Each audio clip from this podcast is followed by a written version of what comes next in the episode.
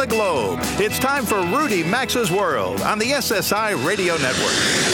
I've been everywhere, man. I've been everywhere, man. Across the deserts bare, man. I breathe the mountain air, man. Of travel, I've had my share, man. I've been everywhere. Get on the phone now and call 800 387 8025.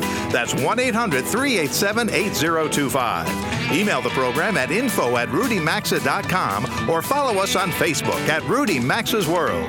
And now, America's number one travel radio show, Rudy Maxa's World. Welcome aboard. And whether you're listening across the nation on one of our many network radio affiliates or around the globe via our 24 7 tune in channel, thanks for being part of another hour of Rudy Maxa's World with Robert and Mary Carey. We're coming to you today from the Alyeska Resort. We're about 45 minutes southeast of Anchorage, Alaska. For hour two today, we're going to actually take you to the Alaska Wildlife Conservation Center, where they're reintroducing wood bison to the area. We're going to meet the owner of a truly Alaskan destination, the Talkeetna Roadhouse. We'll learn about the Iditarod, and we're going to actually, in a moment, spend a few minutes talking about the centennial celebration for Anchorage. Plus, we're going to have a few other surprises. Uh, I just wanted to hit on a couple quick news stories before we get going. Uh, we continue to monitor the U.S. government's civil antitrust investigation, uh, where the airlines are colluding, or they at least purport that they're colluding on new flights, routes, and extra seats. Uh, this has been because of a series of mergers in recent years between American and Delta and Southwest and United, all of those taking on other companies, and they control about 80% of the seats in the domestic airline market. Um, on an up uh, note, uh, if you are a fan of or always wanted to go into the club rooms at airports, well, if you fly JetBlue, JetBlue in New York now, they have just launched a brand new uh, club room that is open to everybody. It's at JFK Airport, and this is they're providing Wi-Fi, food carts, dog walking area, and so forth. And if you are a member of one of the clubs, well, the Centurion Lounge from American Express, great clubs, uh, they have now opened two more locations in Miami and in Seattle, Concourse B. We'll be checking that out as we head back to New York uh, through Seattle when we leave the resort later. Uh, okay. Okay, so let's get to the 2015 centennial celebration of Anchorage. The city has certainly grown a lot during the past 100 years. Uh, joining us to talk about it is Jim Barnett, who is the chairman of the Centennial Commission. He's also the Cook Inlet Historical Society pres- president. He's an author and an attorney. Jim, nice to have you on the show with us today. Thank you. Thank, Thank you very you. much. So, back from its early days as Tent City, Alaska, Anchorage has come a long way. Uh, give us a quick overview of, of all that of that and the centennial and the focus. Well, the important thing is to remind you that this wasn't vacant land before the centennial started. We had the Dena'ina Native people here, right? Uh, and they uh, uh, were recorded uh, and their traditions understood first by Captain Cook, who came here in 1778. So we had a little bit of activity here before uh, Anchorage was founded. Right. In fact, Girdwood, where we are now was founded 20 years before Anchorage as a gold mining camp, very small town then. Mm-hmm. But Anchorage was established because uh, President Wilson decided to build a railroad that connected Seward and Fairbanks. Uh, if you look at a map, Anchorage is in the middle, and so right they decided. Yeah. Right. They decided that Anchorage would be the construction camp, and they announced in 1914 that they were going to do it. And in 1915, the world descended on Little Anchorage, which mm-hmm. was essentially unoccupied. It was a summer camp for the native people locally, but otherwise it was pretty pretty vacant. And so all these tents sprang up uh, in the early part of 1915, and so the federal government responding to that, they obviously couldn't keep those tents like that. It was a a sewage problem, among other things, yeah. and so they decided to sell lots and so they cleared off the current downtown Anchorage and sold lots to people. And the uh, this auction occurred on July 10th of 1915, and so we kind of consider that to be our founding and uh, so we're exactly 100 years old yesterday. Well, the, yeah. the good uh, the Good Friday earthquake of 1964, I mean, certainly yep. devastated the city. Sure. Uh, but one thing that we've learned that's evident is that you know Alaskans they're resourceful people. So the city rebuilt, it's kept growing. Give us a snapshot of Anchorage in 2015 now. Oh well, it's um, half the state's population. It dominates 300,000 people or more. Over 300,000, Okay, right. about half the state's population. Yeah. Incredibly diverse community with 100 different languages spoken in the Anchorage School District. Some of our high schools are the most diverse high schools in the world, and this includes the Bronx. I think you got. I think you guys are number eight or nine. You know? um, but um, um, we. Uh, You got to pronounce. You know, you got to say that with It's the the Bronx, Bronx. accent. Yeah. yeah, I'm sorry about that. But it, it's remarkable. We have people from Southeast Asia, from all the Pacific Isle, Islands, and of course Europeans and a, a number of Alaska Native people as well. So it's a pretty diverse and remarkable community. We're the service and uh, uh, manufacturing base of the state. Lots of tourism here. Our airport is probably one of the most significant in the world. And so uh, it's a pretty remarkable place. As you can tell, it's beautiful weather Oh, here. okay. Well, thank Yeah. you for dialing that up for us. Appreciate that. Especially since we're outdoors doing the remote today. We're a little concerned about rain. Who takes care of all those beautiful flowers in Anchorage? They're Well- everywhere. Well, Anchorage municipality, the Yeah. city, uh, has a, uh, a group of people who look after that. They start in the greenhouse in April when it's not quite this beautiful, and they bu- build the flowers, and then they uh, grow the flowers, excuse me, and then they plant them in May, and they're out until September, October. They're Everywhere. everywhere in Yeah, the city. it's pretty Absolutely remarkable. Stunning. Yeah. They I've never even seen they even have like a that. beautiful display celebrating Anchorage's hundredth year too. So, um, on the 100th year, I'm going to ask you to prognosticate a little bit. Sure. If you were to look at the next 100 years for this city, how would you, what would you see, or what would you like to see? And you have for the about a next minute to 100 tell us years? something. Yeah. Oh my golly! Can you fit that? Well, uh, you know, we're the, we're the northernmost community in North America of any size, and I think that'll continue. To, will continue to grow and prosper. There's a natural resource base here in Alaska that's just starting to be tapped. Uh, we have a relationship with many of the other uh, cities throughout the circumpolar north. So I think our relationship with uh, northern communities throughout the world will be what's critical to our future. Right. So there's still a lot of room for growth. Absolutely. Yeah. Absolutely. Well, well, Jim. Uh, again, thank you very much. Uh, the website for the Centennial. Uh, AnchorageCentennial.org, not hard, but uh, we're having a lot of celebrations here this month. This is the critical month uh, where we're exactly 100 years old, and uh, we have a new mayor, and he's going to take us into the next three years at least. Well, uh, so that that will be. We're going to leave it there with you. We thank you very much for coming up. Very nice to meet you, um, and you have a Yeah, thank have a, you. a great place to live. All right, so up next, uh, you know, I did want to just hit one thing for folks before I do that. You know, if you're not familiar, Alaska, think about the the, the deal.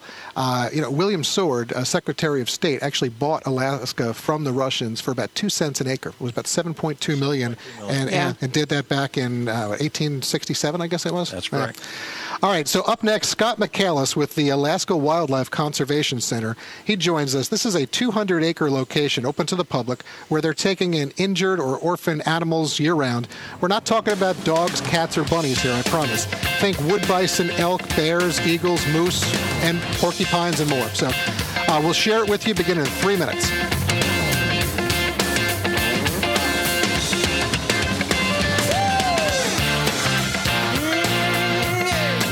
Connect with America's number one travel radio show by calling 800 387 8025 or follow the program at rudymaxa.com. We'll be right back. If you're seeking the adventure of a lifetime, a fun trip that's unlike any you've ever experienced, then it's time to visit Iceland. Yes, Iceland. Right now, the Icelandic Tourism Bureau offers Rudy Max's World listeners exclusive trips that can't be beat, like the Iceland Luxury Tour or the Around Iceland's Ring Road. Packages are amazing eight day, seven night trips starting around $1,600 per person. The experiences and exclusives you'll receive are outstanding. Check these special offers out at rudymaxa.com and click on the link to Iceland Tourism Bureau. If you suffer from muscle or joint pain, inflammation, or other aches, give All Natural Relief Factor a try. Just go to relieffactor.com and order your two week trial pack for $19.95. Stop popping those over the counter, body harming painkillers. Instead, get Relief Factor. It's all natural and contains just four ingredients omega 3, resveratrol, icariin, and curcumin. This product works, and if you suffer from aches, pains, or inflammation, check out relieffactor.com or visit rudymaxa.com, look under sponsors, and experience life pain free again. If you or someone you know is addicted to drugs or alcohol, this could be the most important message of your life. Write down this number or store it in your cell phone, but call 1 800 452 1653. That's 1 800 452 1653. By calling the treatment helpline for drug and alcohol addiction, you can turn your life around. Our advisors will match you with a proven five star luxury treatment center that will end your drug or alcohol addiction once and for all. Your future can still be bright. When you call right now, you'll speak to someone who understands what you're going through. Let us help you break your addiction to drugs and alcohol before it's too late. This call is completely confidential, and if you have private insurance, there should be no cost to you. Take five minutes of your time and call right now. It may change your life for the better. Call 1 800 452 1653. That's 1 800 452 1653. Call 1 800 452 1653.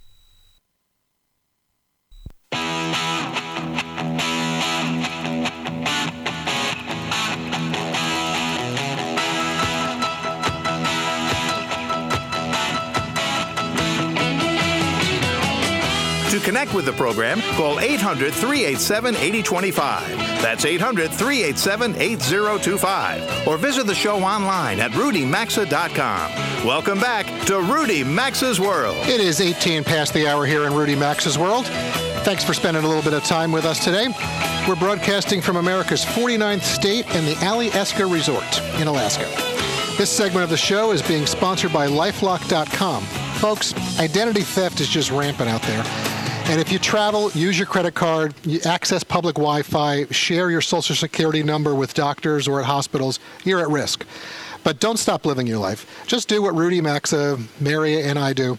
Uh, get Lifelock Ultimate Plus protection. Visit lifelock.com and enter promo code Rudy to save 10% on your membership. That's lifelock.com and enter Rudy to save 10%. Or you can just go to our website, rudymaxa.com, and click under sponsors. Natural wonders and wildlife are clearly part of everyday life here in Alaska, and we found a place that's able to blend both really well. It's the Alaska Wildlife Conservation Center, where they welcome over 200,000 visitors each year. It's a 200 acre sanctuary dedicated to providing care for injured or orphaned animals, including bears, lynx, elk, and many more, as we saw. we They've did. also been instrumental in reintroducing the wood bison back into Alaska. Scott McAllis is the director, and he joins us now. Welcome, Scott. Yeah, thank you guys for having me. Scott, we really enjoyed visiting with you yesterday and seeing the animals thriving in such a natural space. Uh, share with our listeners the benefits of the large acreage for these animals and Sure. how important that is to their rehabilitation, but also their reintroduction back into the wild. Yeah, one of the primary philosophies that we occupy at the Wildlife Center is that with large and natural spaces, wildlife have the opportunity to display large and natural behaviors. So we really like to have uh, a very natural look and feel to the to the facility, and then again, in turn, that provides the visitors with an experience that you're you're hoping to find in Alaska, where you uh, have the impression that you're visiting the wildlife actually out in the wild. And uh, we don't have that same look and feel of a typical captive facility. Not at all, not even close. It was amazing, and it's a what is it? A two mile loop? Yeah, it's right, right around around a two mile loop. Yeah. Yeah. Yeah. Um, we were very excited to see moose calves, two, in fact, that you have right now. Uh, how do you find your orphans, and who makes the call about determining whether an animal is an orphan? Sure. That's one of the really unique aspects of our facility. We're a nonprofit organization and we actually own very few of the wildlife we care for.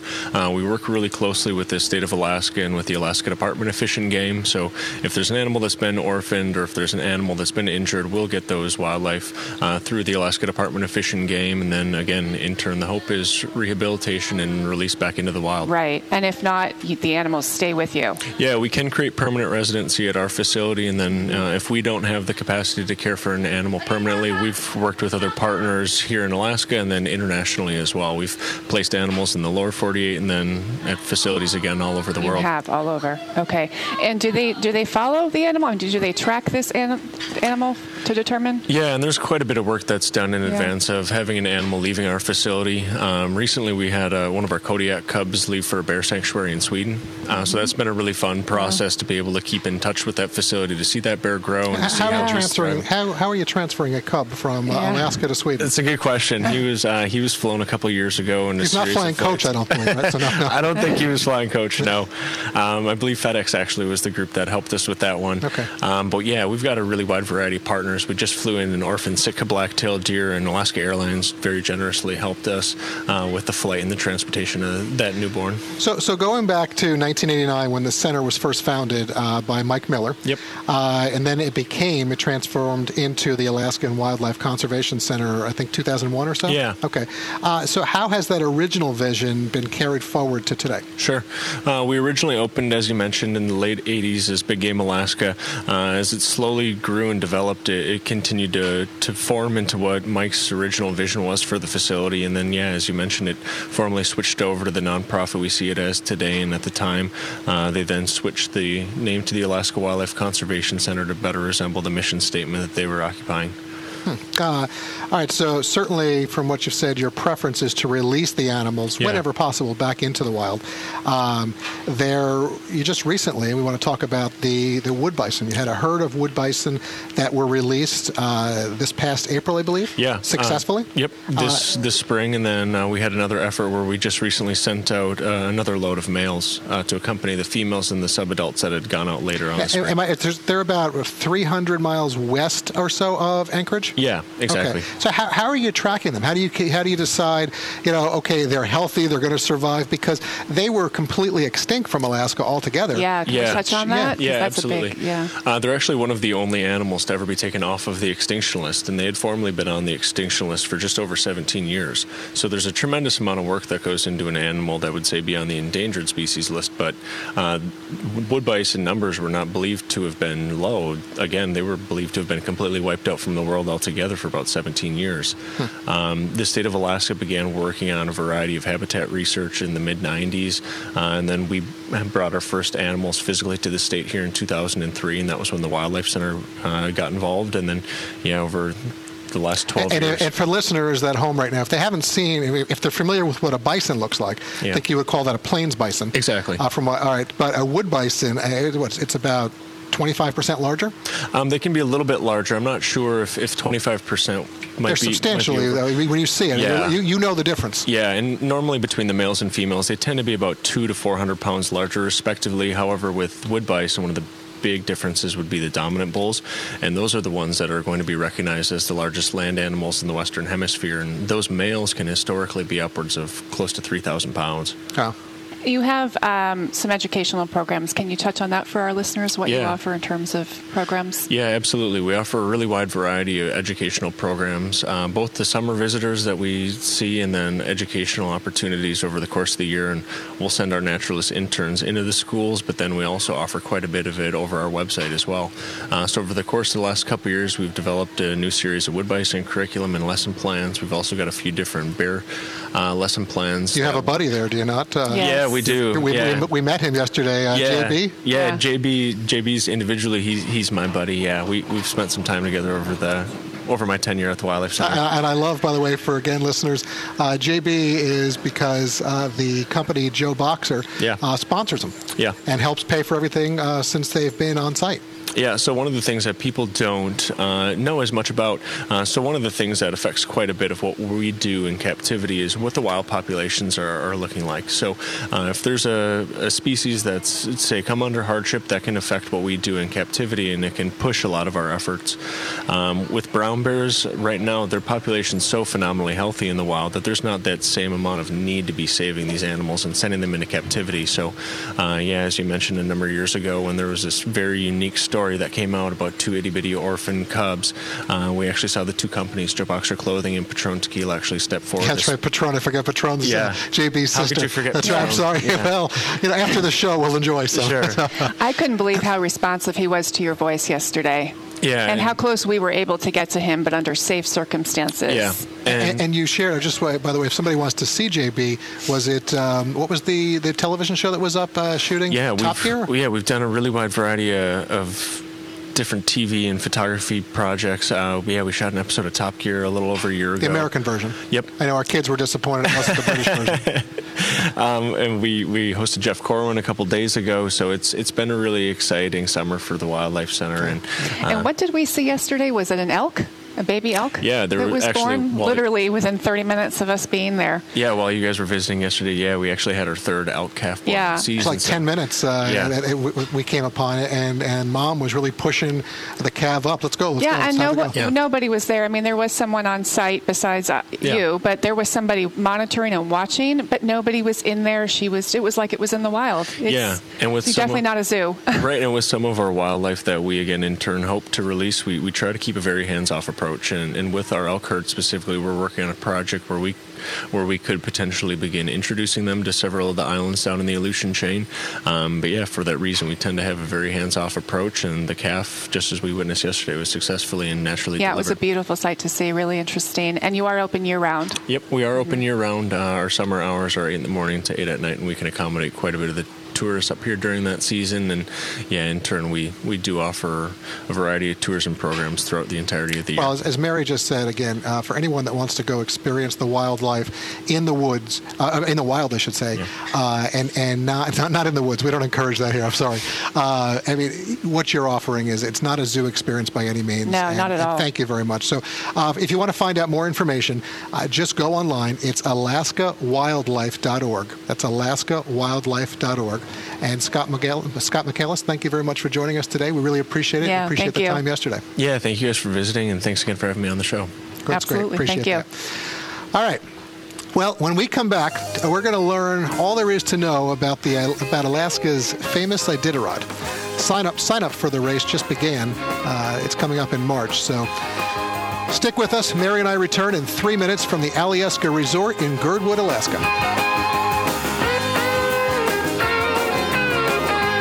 Join Rudy Max's World by calling 800 387 8025. Access the show anytime at rudymaxa.com. We're coming right back. If you've got aches, pains, and soreness, it could be chronic inflammation. Listen to what Georgia has to say about Relief Factor. Over the years, I've had several injuries. I have had lots of pain, and it's been hard for me to exercise. Now I'm much more active, so I'm losing weight, and I feel better. I would recommend it to anyone. For more information about Relief Factor and the two-week quick start for just $19.95, go to relieffactor.com. That's relieffactor.com. When you book your next trip with Orbitz, you can get Orbitz rewards and then use your rewards instantly. Get it, use it. Now, to remember this, we wrote you a dramatic poem.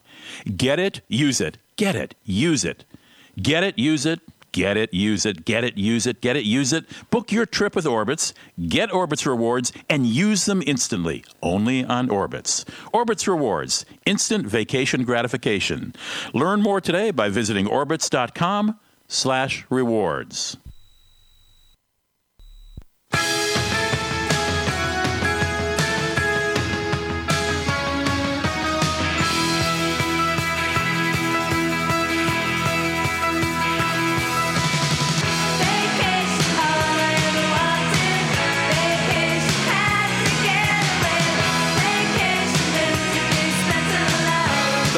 Lines are always open at 800 387 8025. And stay connected with the program at rudymaxa.com. Now, back to Rudy Maxa's World. Welcome back. It is 33 past the hour. Robert and Mary Carey here, and this is Rudy Max's World coming to you today from the Alyeska Resort in Alaska. This segment of the show is being sponsored by ReliefFactor.com. So many in our audience are now taking the all natural Relief Factor to get and stay out of pain. If you suffer from arthritis pain, back pain, neck pain, shoulder, foot, knee, chronic inflammation, go to ReliefFactor.com today to get your two week quick start pack for only $19.95. That's ReliefFactor.com or visit RudyMaxa.com under sponsors. Long before the first Iditarod in 1973, dog sleds carried people, supplies, and explorers across the frozen tundra uh, of Alaska. The Iditarod is steeped in years of history and traditions, and during our travels around the state this week, we had an opportunity to meet a former racer who's just written a book about his experiences. His name is Burt Bomhoff. Uh, Burt's joining us now. Welcome to the show. Thank you. Burt, you're a seven time Iditarod racer. You've lived in Alaska for over 50 years. Share with us a little bit about the significance of that sport to the state of Alaska and the people. Well, in, in my view, it's everything mm. to the state of Alaska. I had had a dream of bush pilots and dog mushers and gold miners since I was a child. And when Joe Redington invented Iditarod, it made it possible to live those years over again. Right. And so many times on the race, I'd be in a, in a situation where I would think this could have happened 100 years ago, exactly as it is right now. No mechanization, just you and your dogs in the wilderness. Right. And the training, what, what about the training that goes into this race? The training is really, for me, the, the most significant part. Because in training, you're living out there and you're living that lifestyle. And it's a lifestyle. You live in a small cabin, remote, very few neighbors, very few visitors. Uh, when something happens, you better be able to deal with it. Yeah. Uh, you depend on your dogs. Uh, the friends that you have are close friends, the kind that stop in unannounced, just beat on the door and mm-hmm. you open it up and you're glad to see them. Mm-hmm. Uh, so to me, Iditarod is a reflection of Alaska 100 years ago and today. Right. The relationship you have with your dogs clearly very important. Oh, it's incredible. Yeah. You feel like a kindergarten teacher You've got a bunch of little personalities out there. They all depend on you. They're all looking to you for guidance, uh, to learn. Uh, you owe them so much uh, in kindness and, and uh, mentoring. Uh, the relationship with the dogs is half of Iditarod. And I well, think you won an award, a prestigious award for the 84 race for best dog care or the way you take care of your dogs or took care of your dogs. I did. That's yeah. probably my proudest accomplishment yeah. is I was awarded for best care of a dog team during the yeah. 84 race. Yeah. Uh, but this is a thousand mile race. Uh, it's over a nine day period. It depends. Depending in on the weather in, conditions? Well, in, in the day when I was doing it back in the 80s, uh, 12 or 14 days was kind of normal to get there. But now the race trail is groomed. Uh, nutrition is probably improved. Right and now the race is eight or nine days. Yeah, it's so, much so shorter. what do you think is really required to endure and win the race for folks? If people are listening out there saying, "I did a run, hmm, maybe that's something I want to uh, consider." What, what, what, what does it take? Okay, first of all, if you have a yen to do it, you should do it whether or not you ever win it or not. You should just do your best, and because the lifestyle and the experience and, and the people you meet are worth it. But to win, it takes a combination of focus. You cannot make a mistake. You're out there for a week and a half. You cannot make a mistake. It'll cost you everything, even a small mistake. So you have to be focused. You have to be very capable because there's nobody out there with you. There are other teams in the race, but you're normally alone. And if something happens, you better be able to deal with it. You better be tough enough and have the experience and knowledge and resources to take care of yourself. And plan B and C and D. Mm-hmm. Yeah. Correct. Yeah. yeah, it's just you and your dogs. You don't have a team behind you helping no. you or following you or anything. That's true. Yeah. Uh, so you told us your proudest moment. Can you give us a little taste of the other side of the race briefly about a moment that perhaps uh, was daunting even for you? Where you had to go to plan yeah. G, yeah. H, or I. well, I plunged through the ice uh, during the 81 race, my first Iditarod. I was traveling with Joe Redington. We were going to travel together and I missed the trail. My dogs led me off, and I didn't see it in time. And went through the ice. It was about zero, 30 mile an hour wind, and right out of a Jack London story. Yeah. It's almost funny looking back at it. It's totally drenched. and um, but no thought of fear. It never enters your mind. It's you. Um, you simply focus on what you have to do. Get out of your wet clothes, get a fire going, get dried out, get the dogs fed, take care of yourself, move on. Right. Well, you've written this compelling book. The name of the book is "I Did It Iditarod, Alaska Life of a Long Distance Sled Dog Musher, and you can find that on Amazon. Correct. Or burtbomhoff.com as well. Either one. Okay. If you find it on Amazon, be sure to look for the second edition. Okay. Okay. Second All edition, right. Iditarod, Alaska. Burt, thank you for right, being with us Burt, here today. We really enjoyed that today. Appreciate yeah. you coming up here. Did you come by car or did you come by sled? I came by car, okay. and I was in a horrific traffic jam. yes, well, the Seward Highway yes, is beautiful. It but, might have been uh, faster yeah, with the dog sled was today. It the tour buses or the RVers, I guess. Um, we weren't sure about that. All right. Well, uh, when we come back, we're going to take you about 150 miles north uh, to. Th- there's this Bohemian Alaskan town called Talkeetna. Uh, if you Actually, if you ever watch the show Northern Exposure, then you're going to want to take a listen. It, uh, we're going to take you to one of the oldest establishments in Talkeetna, still in operation, the Roadhouse. So stay with us. Mary and I will be back after these messages.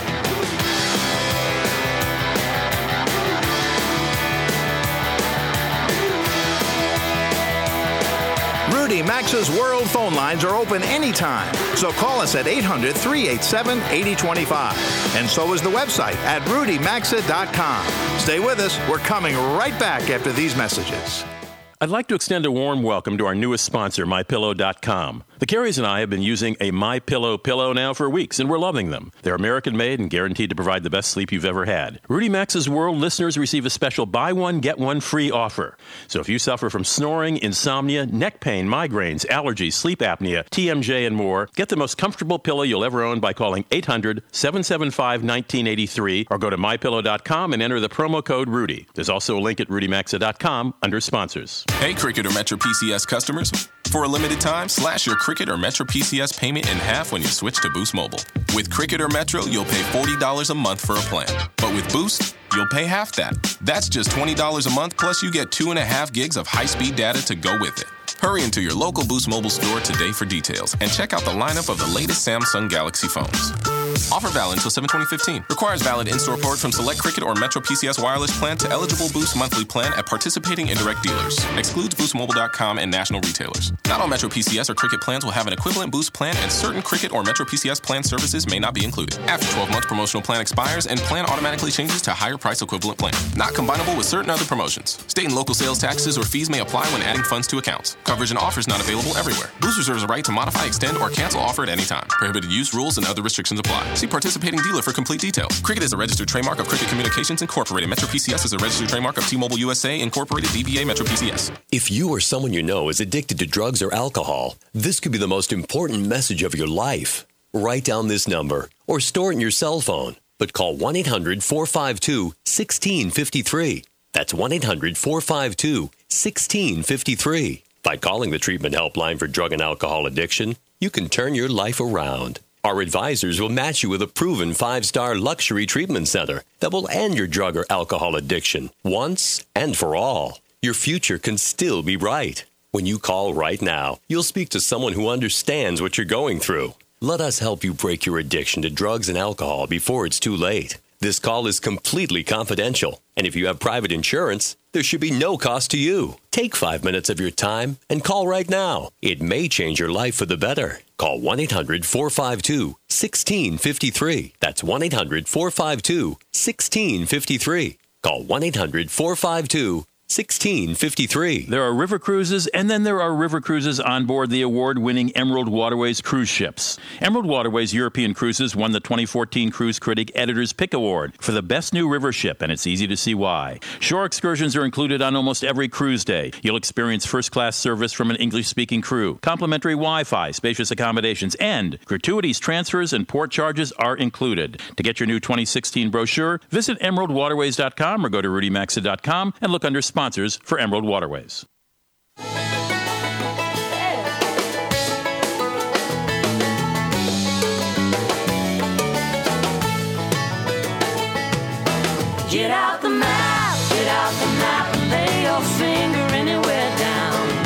To participate in the program, call anytime 800 387 8025 or log on to rudymaxa.com. Once again, you're in Rudy Maxa's world. And it is 43 past the hour here in Rudy Maxa's world with Robert and Mary Carey.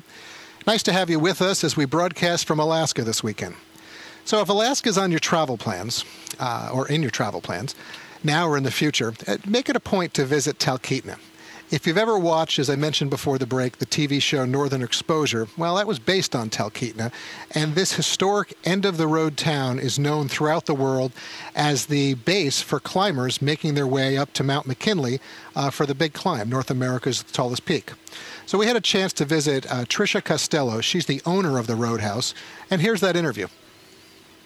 Tricia, the Roadhouse is Mm-hmm. much more than just a restaurant with great eats for travelers. Share with us what is a Roadhouse and what's the significance of a Roadhouse restaurant in this Mhm. area? Well, I'm glad you asked that question because so many people come and experience Talkeetna Roadhouse and really are only seeing the food part. And then by the time they wander through the building on their way to the restrooms in the back, they see the rooms and they see the spaces and the community spots, uh, books and big tables. And they ask me the same questions like, what the heck is this place? Right. say, well, it's a roadhouse. And uh, it's kind of like, uh, you know, uh, there would be a spot uh, a day's journey away. So you would get up in the morning, get a meal with your other fellow travelers. You would then hit the road. And then by the end of the day, you'd stop at another place and then do the same thing. So you would have an, a, a meal, get a good night's sleep, and then talk about the trail, talk about your travels. And you would meet Yeah. people going both ways. And these days, um, the Talkeetna Roadhouse has been in its location since about uh, the build, the main building since about 1916 or so. Official Roadhouse since the 40s when they really added the rooms and the and the food component and plumbing that really helped. Sure. Uh, right. I bet that made a Um, difference. Yeah, yeah. and people would come in here and get a meal. Climbers uh, made the place really famous, kind of in the uh, late 50s, early 60s, and they get big family-style breakfasts uh, before their big climb up the mountain. And even now, you know, we're open year-round, and we see a lot of travelers that, that will make the journey into Talkeetna on their way from Anchorage to Fairbanks in the winter because the daylight hours are so short. It's nice to break up the trip, and so we get a lot of folks that are just, you know, traveling up and down the road. Um, Alaska also has a lot of roadhouses on the river system, so again, a day's journey away. In between, sure. So you've been here, uh, you personally have owned this now about 20 years here? Um, 19 full official years in April. Okay. And this is the 20th summer, so I kind of feel like it's more like dog years. It feels like 50. well, you're doing everything. Yeah. But every day you, you get to touch so many people. Mm-hmm. Uh, you, you know, what brought you to the Roadhouse and what keeps you going? um, I'm not my trying to stump you. okay. um, I honestly didn't think it had anything to do with food when I started, and you know that quickly became apparent that it was really all about uh, you know a lot of food. And to me, it was about home cooking and just being nourished. But you know, Yeah. you know, having that place to hang your hat for a night, get your clothes clean. You know, we have coin op laundry in the back. Uh, You have showers and open We to sell public, showers to right? the public certain, Yeah, certain hours climbers, now right. during the summertime, and then Right. you're all the time, you know, in the winter. You know, and just kind of being that place that is a is a is a hub for information of the community. You know, I'm a, I'm a calendar geek, so I really know what's what's happening in town, and I don't want any of my of my guests or, or folks coming through to miss out on something that the community could offer just because they didn't know. And so I'm kind of like the know-it-all, Right. And um, and I really take a lot of strides in doing that. Uh, obviously, the restaurant part, the food part, takes up a lot of energy. Um, couple that with an old building, a, a growing tourism business in, within our small town that just keeps exponentially growing. I don't know that there's ever been a, a winter when I haven't done some sort of remodel to the kitchen or equipment Right. upgrade. Would you say the Roadhouse currently caters more, or do you see more of the climbers coming from Mount McKinley, or are you getting a lot of other tourists, like people that are lodging here or staying here? Is it predominantly the climbers? No, It's and not, that's something I hear people say a lot. You know, when they see the rooms and they kind of laugh and they go, "Oh, who stays here? All climbers Right. will stay here." I'm like, and I look at them, I go, "No, really, everybody stays here. So all you get kinds a- of people." just a total mix. We do. We Yeah. get a total mix. Obviously, we're on the, a little bit more of the funky, authentic, kind of old, creaky floorboard historic roadhouse with bathrooms down the hall, and that appeals to a certain demographic of people. But uh, climbing season really is only from the end of April through the very beginning of July. So, you know, that's just a, you know, we're getting to the end of that right now um, at this time. But we have an international set of folks that come through. The, the bathroom down the hall doesn't really scare them so much. We do have a couple of cabins that have their own bathroom. If so- you were to describe this place really to the listeners across the country right Mhm. now, it's very authentic, certainly very collectible. But to you, from your heart, what, what does the Roadhouse mean? genuine frontier hospitality. All right, we're going to leave it there. Tricia, thank you very much. Thank you. Thank you. When we come back, Mary and I will introduce you to one last person here in Alaska, Joe Hickel. He's an owner and chef at the Hotel Captain Cook in Anchorage and son of Alaska's former two time governor and U.S. Secretary of Interior. Stay with us. We're back in three minutes.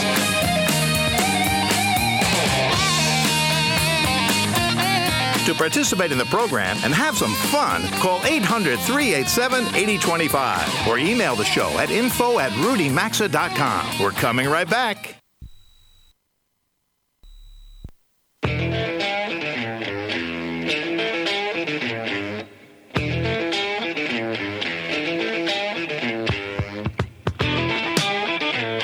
To join Rudy Maxa's World, call anytime 800 387 8025. Follow the program on Facebook at Rudy Maxa's World. Now back to America's number one travel radio show. Thanks for staying with us today. It is 52 past the hour. We hope you've enjoyed the show. It's certainly been fun visiting Alaska the past week or so, and we've been enjoying our time here at the Alyeska Resort for sure. Yes, we definitely have. And we spent a few days in Anchorage to begin this trip and stayed at the Hotel Captain Cook. The Hickel family has owned the property for 50 years, and the hotel has played a very important role in Anchorage's development and history.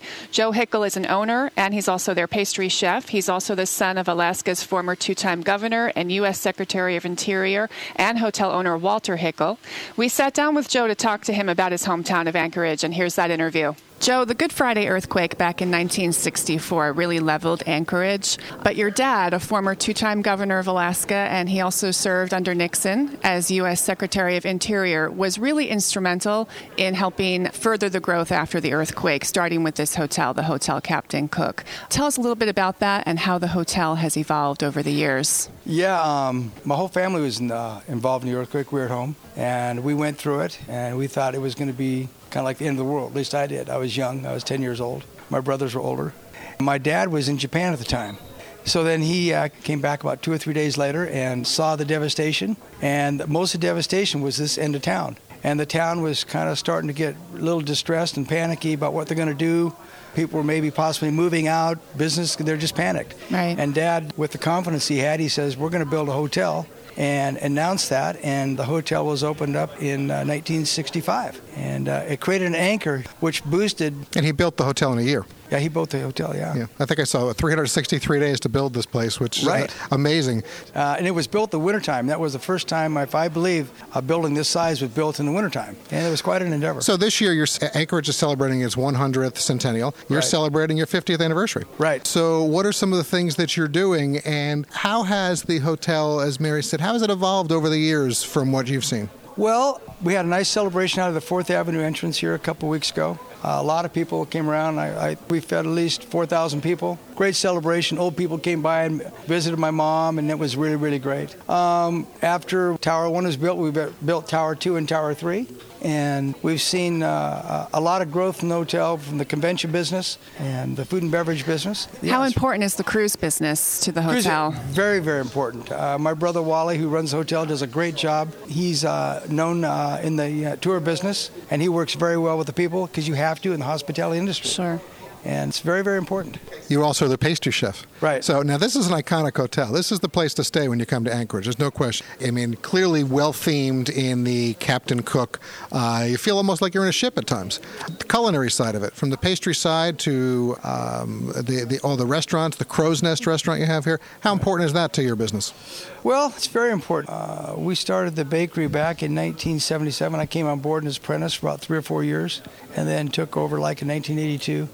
Uh, it is important. Um, everything in the hotel, uh, from the bakery side, we make everything in house. We're responsible for the uh, desserts in the restaurant and for all the banquets uh, and any cater outs. And uh, we can say we, I think we're about the only hotel in Alaska that has its own bakery, and uh, everything is pretty much made from scratch.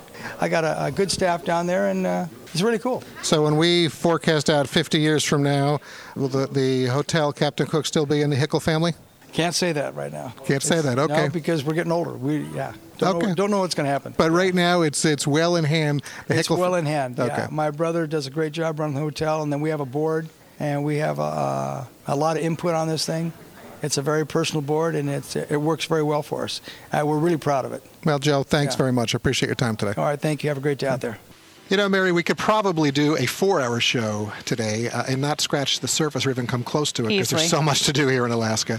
Uh, but we're almost out of time. So, any final thoughts about what we've experienced here in Alaska uh, you want to share with the audience? Well, it's certainly. I mean, it's it's a state with a view everywhere you look. Um, just stunning, stunning mountains, uh, the ranges, the lakes, but also uh, the people. Very resourceful, very warm, welcoming. I mean, it's certainly diverse. There are people from all over living in this state, but uh, there's definitely an air of, um, I would say, people can solve problems here. Yes, they're resourceful. People will definitely solve the problem Yeah, that, that arises, Uh, and well- very welcoming.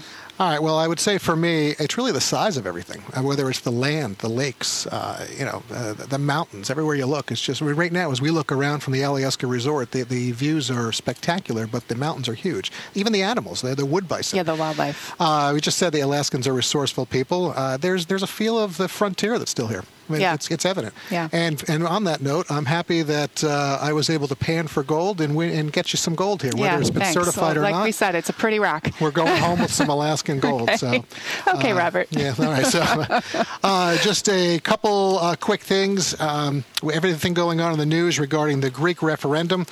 Uh, you may want to. Uh, Check out Spain and Portugal. I see that that's a real destination for folks. Uh, Heathrow in the news. Probably not going to get that second runway.